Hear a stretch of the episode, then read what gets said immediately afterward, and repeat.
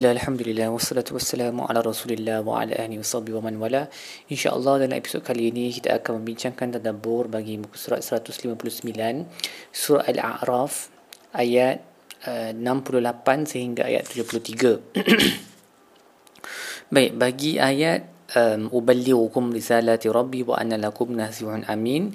Jadi ini adalah kata-kata yang disebut oleh Nabi Hud kepada kaumnya Ad Ini lebih kurang sama dengan kata-kata yang disebut oleh Nabi Nuh juga yang menunjukkan bahawa tugas um, para rasul adalah untuk menyampaikan balag atau ubali hukum tu balag menyampaikan uh, nasihun memberi nasihat dan amin orang yang amanah. So inilah tugas para rasul uh, yang patut dicontohi oleh uh, mereka yang terlibat dalam dakwah lah. Okay, memberi menyampaikan dakwah memberi nasihat dengan ikhlas dan juga bertindak dengan sifat yang amanah.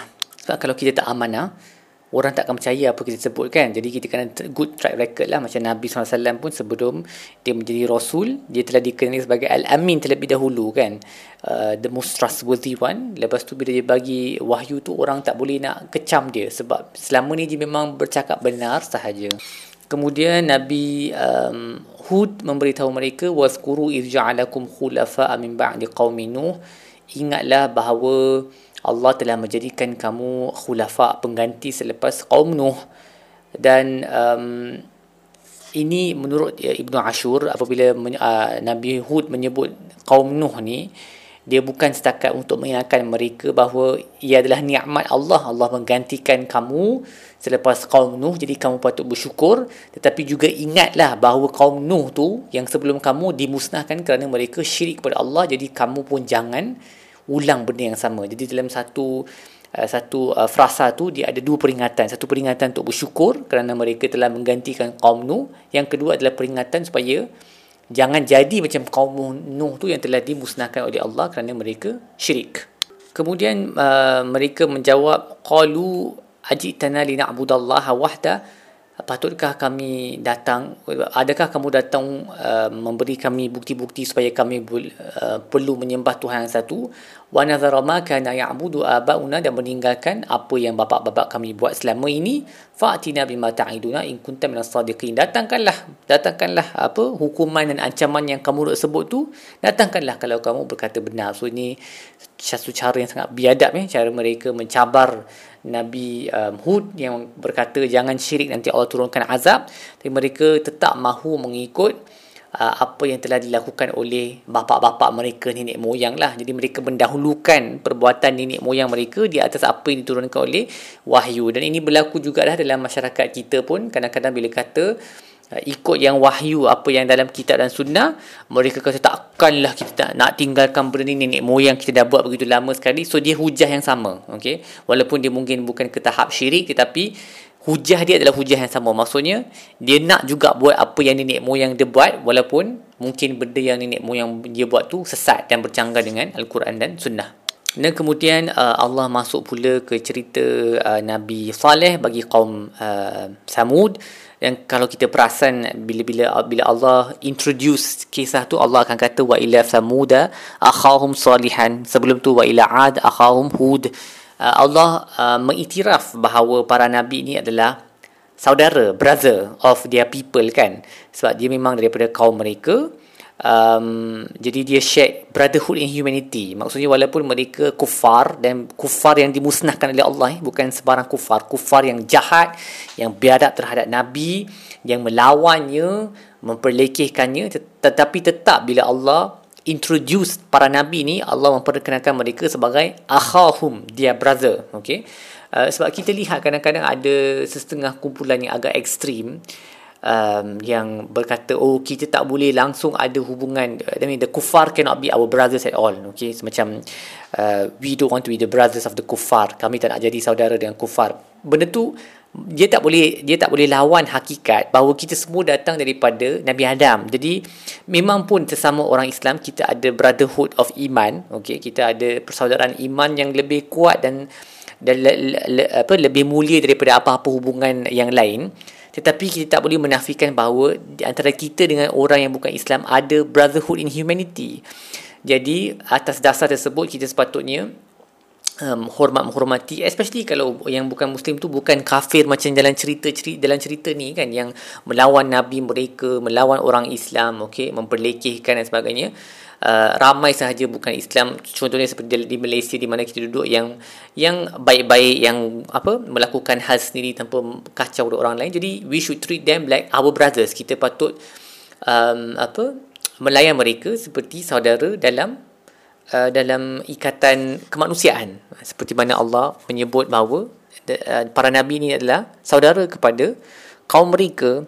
Uh, dan kalau ada orang berkata mestilah dia kena panggil brother sebab mereka memang dia dari dari dia hubungan kekeluargaan. Para nabi ni dia ada hubungan kekeluargaan daripada um, dengan kaum mereka. Ia mungkin itu satu sebabnya tetapi bagi kaum Lut pun Allah sebut brother juga dan kaum Lut ni nanti kita akan tengok Uh, kecuali dalam surah ni Allah tak sebut dia sebagai brother uh, sebagai saudara dalam surah ni. Tapi dalam surah-surah lain Allah tetap memanggil Lut sebagai the brother of his people. Sedangkan Nabi Lut ni dia bukan daripada kaum dia. Dia kan daripada kaum Nabi Ibrahim kan. Dia berhijrah dengan Nabi Ibrahim.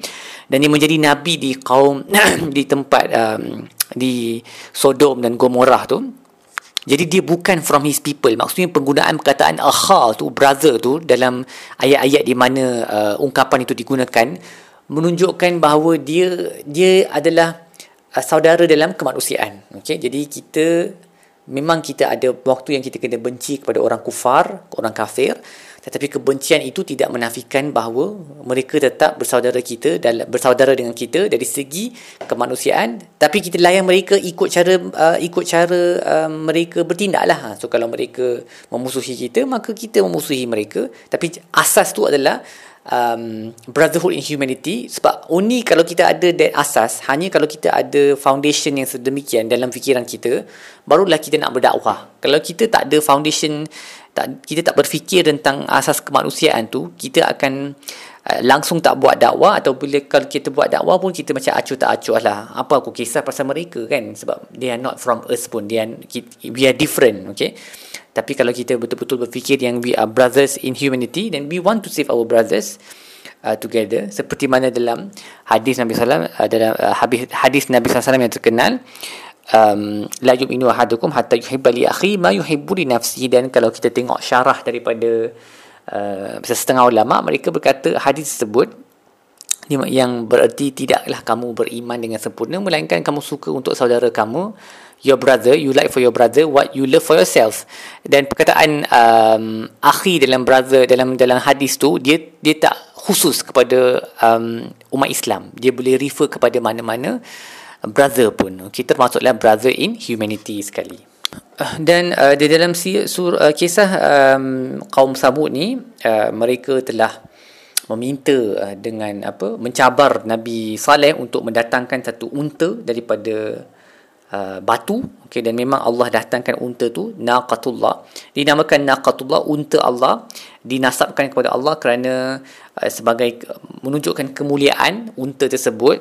Dan juga mungkin kerana unta tu memang mukjizat. Dia tak dia bukan dilahirkan. Dia memang wujud tiba-tiba daripada celah batu tu okey dan dia keluar daripada batu tu. Um, dan kemudian Nabi Nabi Nabi Saleh berkata kepada mereka jangan kacau unta ni untuk makan dan minum. Um, ada sebahagian mereka yang percaya bila bila Nabi datangkan mukjizat tu mereka percaya ada yang terus uh, kafir bahkan akhirnya mereka akan membunuh unta tu seperti yang kita akan lihat dalam muka surat seterusnya. Baik apa yang kita belajar dalam muka surat ini? Yang pertama uh, ingatlah bahawa berhujah dengan um, apa ritual-ritual yang telah dipraktikan oleh nenek moyang untuk melawan apa yang telah dibawa oleh Al-Quran dan Sunnah untuk tidak menerima apa yang dibawa oleh Al-Quran dan Sunnah adalah hujah orang musyrikun maka janganlah kita ikut um, perbuatan tersebut. Seterusnya adalah perbuatan orang musyrikun juga yang Uh, mencabar para rasul untuk menurunkan azab dengan segera. Okey, dia mencabar rasul, maksudnya dia mencabar Allah lah dia kata, kamu duk cakap pasal azab ni kan, nah, datangkanlah datangkan kau ingat kau power sangat kan. Nah, bawalah azab yang kau dah sebut tu. Okey, jadi perkataan macam ni tak patut keluar daripada mulut orang yang beriman. Dan juga kita belajar bahawa setiap kaul, setiap hujah yang tidak berasaskan dalil adalah batil seperti mana Nabi um, Hud berkata pada kaumnya atujadilunani fi asma'in sammaitumuha antum wa aba'ukum ma nasallallahu biha min sultan.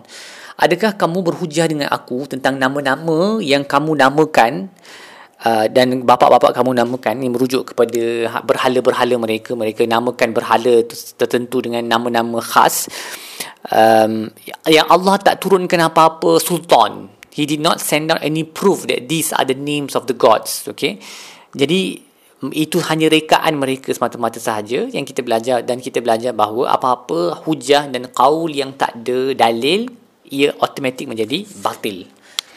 Dan akhir sekali sentiasa uh, uh, duduk dan berfikir tentang nikmat Allah uh, yang banyak seperti mana Nabi Hud menyuruh kaumnya fazkuru ala Allahi la'allakum tuflihun.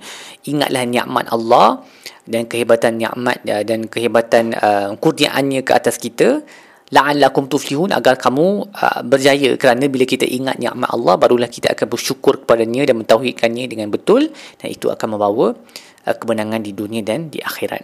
Baik setakat itu sajalah tadabbur kita bagi muka surat ini. Insya-Allah kita akan sambung dengan episod-episod lain. Wassallallahu ala sayyidina Muhammad wa ala alihi wasallam. Walhamdulillahirabbil alamin.